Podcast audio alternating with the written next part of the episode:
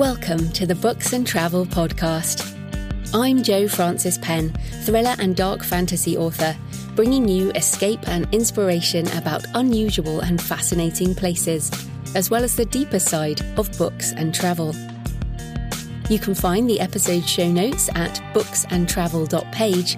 And if you enjoy thrillers set in international locations, download one of my ebooks for free at jfpenn.com forward slash free. Hello, travellers. I'm Jo Frances Penn, and in today's interview, I'm talking to mystery writer Toby Neal about her memoir, Freckled, about growing up wild in Hawaii. Now, I've never been to Hawaii, so it was fascinating to hear about the islands and some of the incredible places to visit there, as well as hear Toby say some of the native Hawaiian words and talk about the flora and fauna and just, just wonderful. So Toby is a friend of mine and having read her fiction, it was surprising to read her memoir and discover her quite different upbringing with hippie parents living off the grid on the islands and how she overcame the challenges of her childhood to begin a new kind of life. So I hope you enjoy the interview. Toby Neal is an award winning USA Today best-selling author of mysteries, thrillers, and romance with over 30 titles. She's also a mental health therapist, and today we're talking about Freckled, a memoir of growing up wild in Hawaii. Welcome to the show, Toby. Thanks so much, Joanna. I'm delighted to be talking with you today. Oh, it's it's great to have you. Now, I want to actually start with a quote from Freckled. Um, quote: "The islands either accept you or spit you out." End quote. Which I thought was, and there's so much in this book, but I wanted to start with this quote because I think Hawaii is one of those places that people think is all white sand beaches, palm trees, you know, uh, things with umbrellas, drinks with umbrellas in. So I wanted to start by asking you, like, what are some of the places that you love about Hawaii that less touristy brochure? Oh, absolutely. I um I have to start with the Na Pali coast on Kauai. It is so insanely gorgeous and there's so many wonderful ways to see it as a visitor and it's one of these places in our world that is relatively unchanged from the time that I grew up there in the 60s and 70s. So whether you see it by helicopter or by one of the Zodiac boat tours or whether you hike that coast, it is one of the crown jewels of the planet, I truly believe, and has just this incredible energy to it. I've written about it in several of my mystery novels, and uh, one of them, Wired Dawn, uses the Na Pali coast as a, a really fun location. So it's it's definitely a highly recommended spot as is Haleakala on Maui.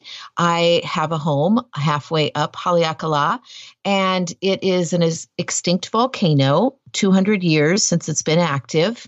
And one of your highlights of your Hawaiian vacation would be to go up there and, unlike the highly touted sunrise on Haleakala, I recommend the sunset. So mm. it's going to be, you're going to be seeing so many incredible colors and the view from the 10,000 feet down across the island and out to the ocean is incredible and it's much less crowded. They even have to uh, book your sunrise times online now because it's gotten so crowded up there. So I highly recommend a sunset off of Haleakala. Oh, that is a good tip. Now, I want to sort of coming back to that coast, um, and, and what's so lovely talking to you is you you know all the pronunciation because I think people mm-hmm. just assume it's like American, but mm-hmm. it's not right. Um, so yeah. the Na Pali is that right? Na Pali coast. Na Pali. So the the the great thing with Hawaiian language is that there's many vowels there's um, much more use of vowels than in English, but every single vowel is pronounced. So that's your key. Like a word like kapa'a which is K A P A A, and it's one of the places that I lived on Kauai. Uh, that is every single, you don't put uh, vowels together into a blurred sound. Each one is pronounced. So that's your little takeaway lesson for the day on uh, pronunciation. No, that's great. Well, coming back to that Na Pali coast, so is it all palm trees? I got the sense from your um, your memoir that the the foliage and the trees are not just you know palm trees and white sand. What so what, mm-hmm. what is it like? Well, the native plants and trees are they're not as showy as people think. Uh, I love the native koa tree, which is um, an acacia descended from Australia, actually. We have a lot of uh, Australian type plants that have come to the islands floated in probably by seeds. For instance, the ironwood trees that I mention in the memoir that uh, have these little cones that always hurt your feet. We always run around barefoot in Hawaii. And uh, the, I love the ironwoods and they love the beach. And so many Hawaii beaches are are shaded by ironwood trees and these other hardy plants called heliotrope. Uh, there's a Hawaiian word for it. Unfortunately, I can't I can't uh, remember it, but they're these little umbrella shaped trees with beautiful purple flowers that love to live right on the sand.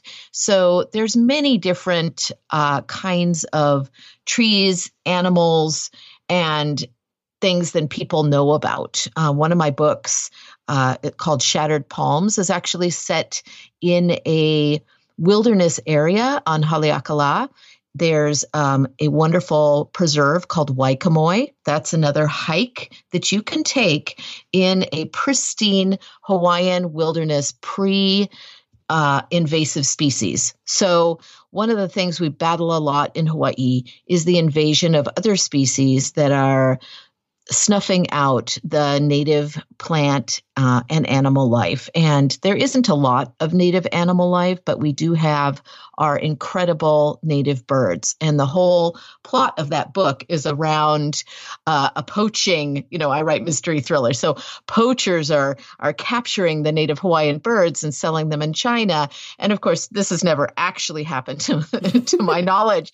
But by by choosing that little um, shall I say, plot point, I was able to highlight the situation with the Hawaiian birds, which is rather desperate. They are being uh, killed by climate change, and that is because they they are, fall prey to avian malaria, which is carried by mosquitoes. Mm. And as long as they stay above, you know, 5,000 to 7,000 feet in height, that's why people never see them on their vacation because they're at the very tops of the mountains hiding from the mosquitoes. But as climate change happens and we get warmer, the mosquitoes are inching their way up. And so it's, uh, it's a, it's, a desperate time for those little birds, and uh, mm. I care about them a lot. Mm. Oh, and I I love the idea of, of doing that hike in that wilderness and hearing hearing the bird song, and I kind of imagine it a bit like Jurassic Park with fern, big, big ferns. It is. yes, it absolutely is. These incredibly beautiful trees, the lehua trees. Um, there's a wonderful legend about the ohia. So the tree is called ohia, but the flower is called lehua. And there is a legend that Pele, the fire goddess, fell in love with this handsome young man, Ohia, and she wanted him for herself. And Pele is a very vengeful and powerful goddess, and she rules the volcanoes. And she basically gets whatever guy she wants. And she wanted Ohia, but he said, No, no, I'm pledged to another. I love my Lehua, my my dear you know, girlfriend. We're we're pledged to be married. Lehua was, I mean, was also was in you know they came together pele tried to separate them she turned him into a tree and then she turned herself to lava and began to burn him up mm. and lehua climbed on top of him um, so that she could you know be saved from the flames and the other gods and goddesses uh, were perturbed with Pele's vengefulness of this young set of lovers. And so they turned Lehua into the blossom that's on the ohia tree. And if you look at that, it's that beautiful red blossom with uh, a, it looks like a little poof you know mm. there's no like traditional petals but the the legend has it now that you never pluck a lehua blossom off of an ohia tree because that will cause rain But the heavens will weep for the lovers Oh, that's such a nice story. yeah, it's just one of the many, many Hawaiian legends uh, that uh, are out there, and I like to weave them into my books as little anecdotes, and that mm. just makes it you feel like you get a little knowledge when you're reading. Oh yeah, I love that too. And I, I want to come back to the volcanic side um, because I lived on the Pacific Rim of Fire in New Zealand, and you know you're oh. surrounded by volcanoes, and um, you know you're kind of they become part of your life. But you say you have a home halfway up an extinct volcano. So how how does that volcanic aspect impact island life? Well, it's most prevalent on the big island of Hawaii, of course, and that you saw in the news. Uh, huge uh, explosion happened last year, and uh, hundreds of thousands of um, acres of fresh lava that island is our biggest island, and it's actually the size of a couple of states in the United States. It's so huge, people can't realize that because mm. the rest of the islands are proportionally much smaller. Um, we also have some land on the Big Island, and we bought that about 10 years ago. And on the Big Island, you can still buy oceanfront property. However, some fresh lava might just flow right over your property and become even more oceanfront. And uh, what's unfortunate about that is that the state of Hawaii owns any new land. And so you might lose your oceanfront. Um, so we um, have not developed our land, even though it is on the ocean, because it's in what we call zone two. So the the safety of the island is broken up into zones and that is extrapolated to the other islands as well. So, for insurance pur- purposes, a zone two is not insurable, which means mm. there's quite a possibility that you could experience volcanic activity. I think the biggest impact for the state overall is what we call VOG. Vul- it's like volcanic fog put together, VOG, V O G. And that is this smoky, um, fairly toxic, um, you know, I want to say what's the word for something coming out of the volcano? It, emissions. Mm. emissions. And that um, the prevailing direction is away from the islands for the most part. It's a trade wind direction. But when the wind shifts and what we call we get what we call konas um, konas means it blows towards the direction of kona um, then the vog comes and settles. And it can be quite difficult for people with respiratory issues. That's another reason why we haven't developed our land that we bought 10 years ago thinking we'd do our we would do our uh, retirement home there. And now I'm like, well, between the VOG and the possibility of an actual lava flow, um, I think that we're just going to sit on that land and maybe our kids will inherit it and maybe in 30 years things will have calmed down. So yes, life is very impacted depending on where you have set yourself up to live. Wow, that's so interesting. Um, so if people are going on holiday to Hawaii, do they make sure their hotel is like in a safe zone? I, you know, I don't think that's actually something you need to worry about too much. But if you had asthma or something, you might want to check, you know, where, you know, where, which areas get a lot of emissions. Uh, so, we've all we have a, a diligent and government that's keeping a close eye on the safety of our visitors and the, hawaii is primarily a tourist mm. attraction and so we're certainly not wanting visitors to come and have a health impact you know mm. so um, and the the lava itself is quite the tourist attraction for years we we had an, a uh, a steady slow uh, lava flow on the Big Island that tourists love to see. And it was so much fun. I went with my husband as well. You hike, you can take a bike, you can rent a bike and and bike across the raw lava to see the actual flow area, or you could hike, you know, and to that area and see it. And it was on the on this certain area on the Big Island. Well, last year that whole thing went crazy, um, but now just as suddenly it sort of switched off, and so it's gone back to okay, let's go over there and look at the trickle, you know, from a boat or on a hike, and it's it's it's an incredible, incredible thing to see. Um, so the good news about the Big Island's volcanic activity is that it's not super explosive like Krakatoa or anything. Mm. It's more of a flow. Um, mm. That's a that's a that's an incredible phenomenon to witness. Wow, yeah, and it kind of feeds into the whole um the, the well the islands are born of fire. That's that's kind of yes. where where it's come from. Yes. So one of the other things I guess everyone thinks about um uh, you know, the surfing and, and the water. And in your memoir, you talk about being part of that surf community, uh, you know, when, when you were young. So, you know, what, where are the best spots, even if you're not a hardcore surfer? Let's assume nobody listening is a hardcore surfer, but where are the places that are sort of amazing to, um, to go into, into the ocean? I just think that, um, if you're visiting and you're probably going to go to Oahu, which is we call the gathering place. Each island has a little nickname, tagline, you know. Mm. Oahu is the gathering place. And the most popular tourist spot is Waikiki. And Waikiki actually has wonderful waves, very gentle, perfect for beginners, sand bottom, you know. Mm. If you go to the north shore of Oahu, that's where I I, ha- I have a, a thriller that's about the professional surf scene, uh, and it's called Riptides. And it's set on the north shore of Oahu. Very not a good place to start, but a wonderful place to sit on the beach at like Pipeline, which is very famous beach break where the you'll see the most incredible athletes in the world compete for the Triple Crown of Surfing in the winter. So that'll be from November to January. They hold contests there.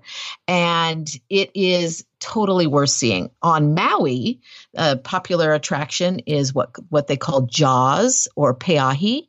And we have 30 foot surf there that's perfectly shaped and rideable. And you have these, these incredible world class athletes. That's what they deserve to be called. Um, riding these insane building sized waves. And there's just nothing like it when you sit on the bluff above Jaws. And that is my island, my, uh, well, both my islands, I call them my islands. Kauai is my first island and Maui is my second island. But, um, but I did spend time also on Oahu and the Big Island. Um, but I have to say, Jaws is worth seeing and many people hear about it by the grapevine. So you can just Google that and you can see when, according to a weather report, when it's going to be breaking. And people, um, the county finally bought the bluff that's above the surf break. And the surfers approach on jet skis and boats because there's no way to get to it from a, from the land. And these, it is truly a spectacle. The waves pound down so hard that they shake the earth and you can hear this booming sound it just fills you with adrenaline it's incredible mm-hmm. um, so i had the discipline and focus required to overcome every natural bit of you know fear that mm. they, that it that is you know humanly embedded in us yeah, well, that's amazing, and it's interesting because you say they're world class, uh, world class athletes um, now, and of course the surf scene it, it, really is like that. But when you were growing up there in the '60s and and '70s, um, mm-hmm. surfing mm-hmm. wasn't quite as, I guess, famous. So, no. how has yeah. Hawaii changed since you were growing up there? I think the biggest gigantic shift that we have seen in my lifetime is the movement from an agricultural state with primarily growing sugar and pineapple to a tourist and develop development kind of place. So uh, that radical shift changed everything. Uh, Kauai uh, experienced a gigantic change when the pineapple and sugar left, and that was probably in the mid to late 80s and 90s. I don't, I'm fuzzy on the dates, but nothing replaced that agricultural practice except development.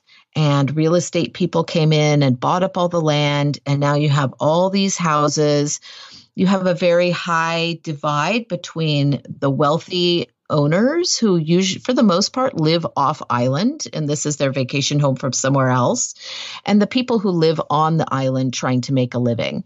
And that is something i write about in my books in my fiction books over and over again the the contrast between the haves and the have nots in a place that is physically beautiful and desirable to visit and and the native people cannot afford to even own their homes there which i find tragic and wrong Mm. No, it's really interesting. And of course, you, you talk there about the haves and the have nots, and you write in your memoir about traveling back and forth to California um, while you were mm-hmm. growing up. And, um, and now I think you're actually in mm-hmm. California, right? So how, yep. how, um, I think a lot of people who are not from America may think that California and Hawaii are, are similar because I don't know, they mm-hmm. have beaches and stuff. so mm-hmm. what do you mm-hmm. see what do you see as the differences i guess between california and hawaii and and how how do you feel like where where is your home i guess that's such a great question and that's so personal i i have always had this duality in my heart you know uh, having been born in california and have my my high achieving grandparents on both sides of my family. That's what I think is one of the more interesting things about the memoir and about how I grew up was that my both sets of grandparents were super high achieving. My one grandfather was a self-made millionaire back when that meant something, and my other um, my other grandfather was a pioneer in the field of marine biology one of the first people to get his uh, doctorate and a world expert on sardines which were a primary food source in all through you know the the tw- early 20th century until of course they're fished out of existence practically. Uh, so I had these incredibly amazing grandparents and both both of my parents were reacting to that. They and they were part of that generation of wanting to forge their own path and do their own thing and they went to Hawaii to do that. And my dad was a surfer. My mom grew up uh, in Hawaii as the daughter of a scientist, and they both uh, want, embraced the hippie lifestyle hated plastic, everything organic before that was a thing.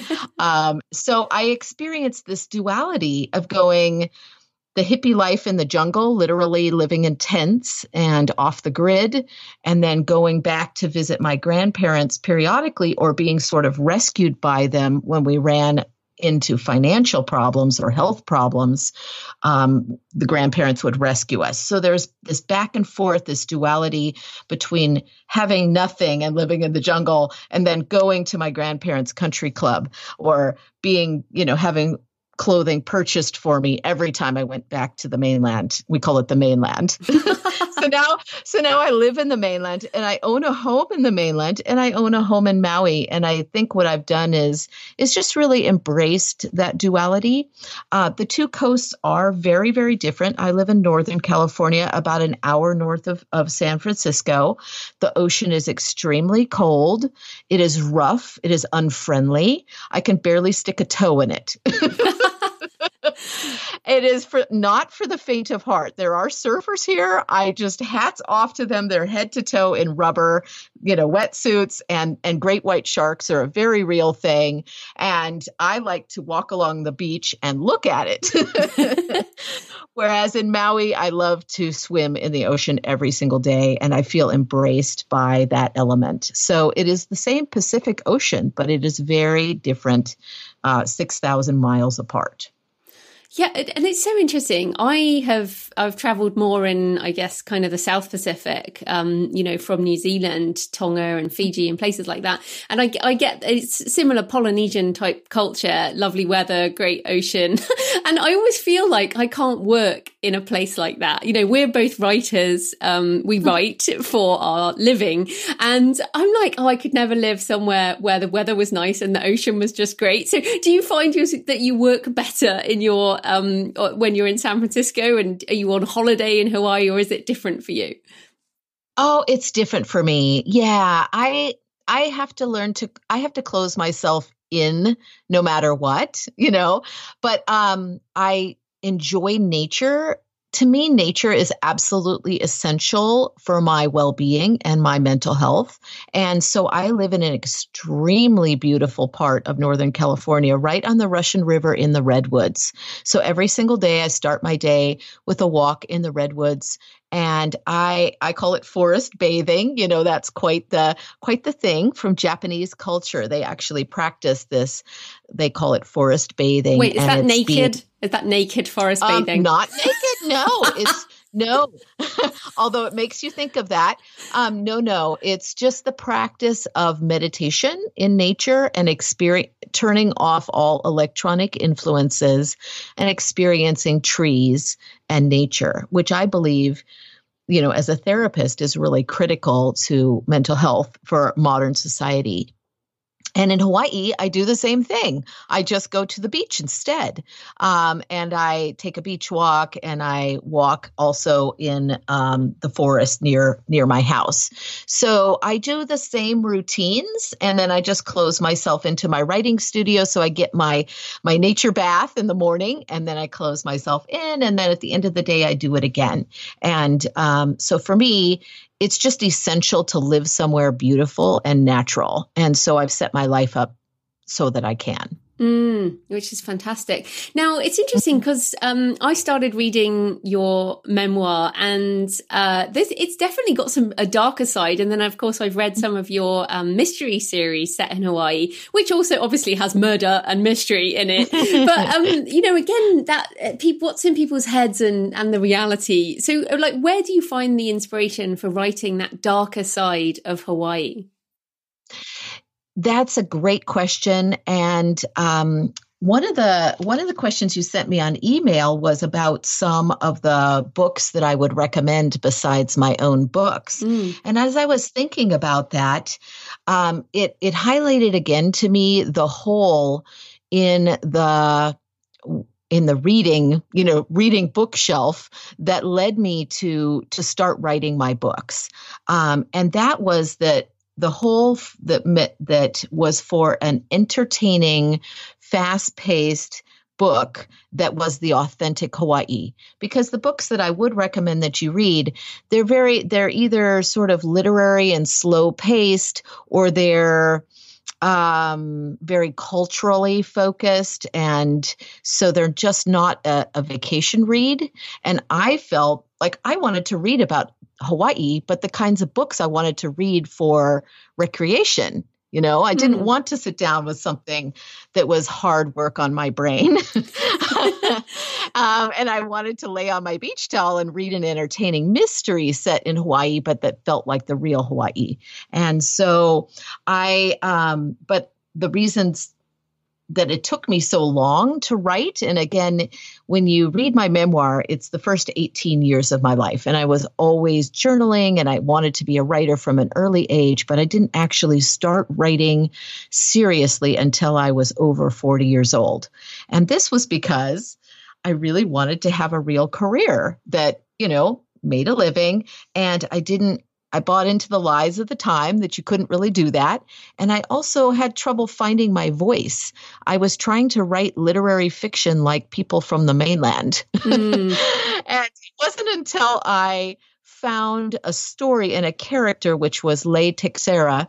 She is a you know multicultural police officer who who investigates these crimes that I write about.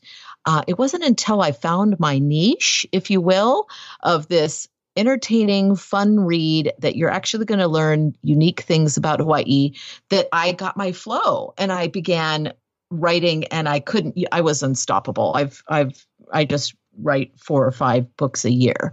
So my memoir is very different, though. I've been working on that on and off for 10 years. And a personal memoir is such a different kind of work. Uh, but I try to have the same feeling in my memoir, like even though there's dark things, it's an entertaining and fast paced read.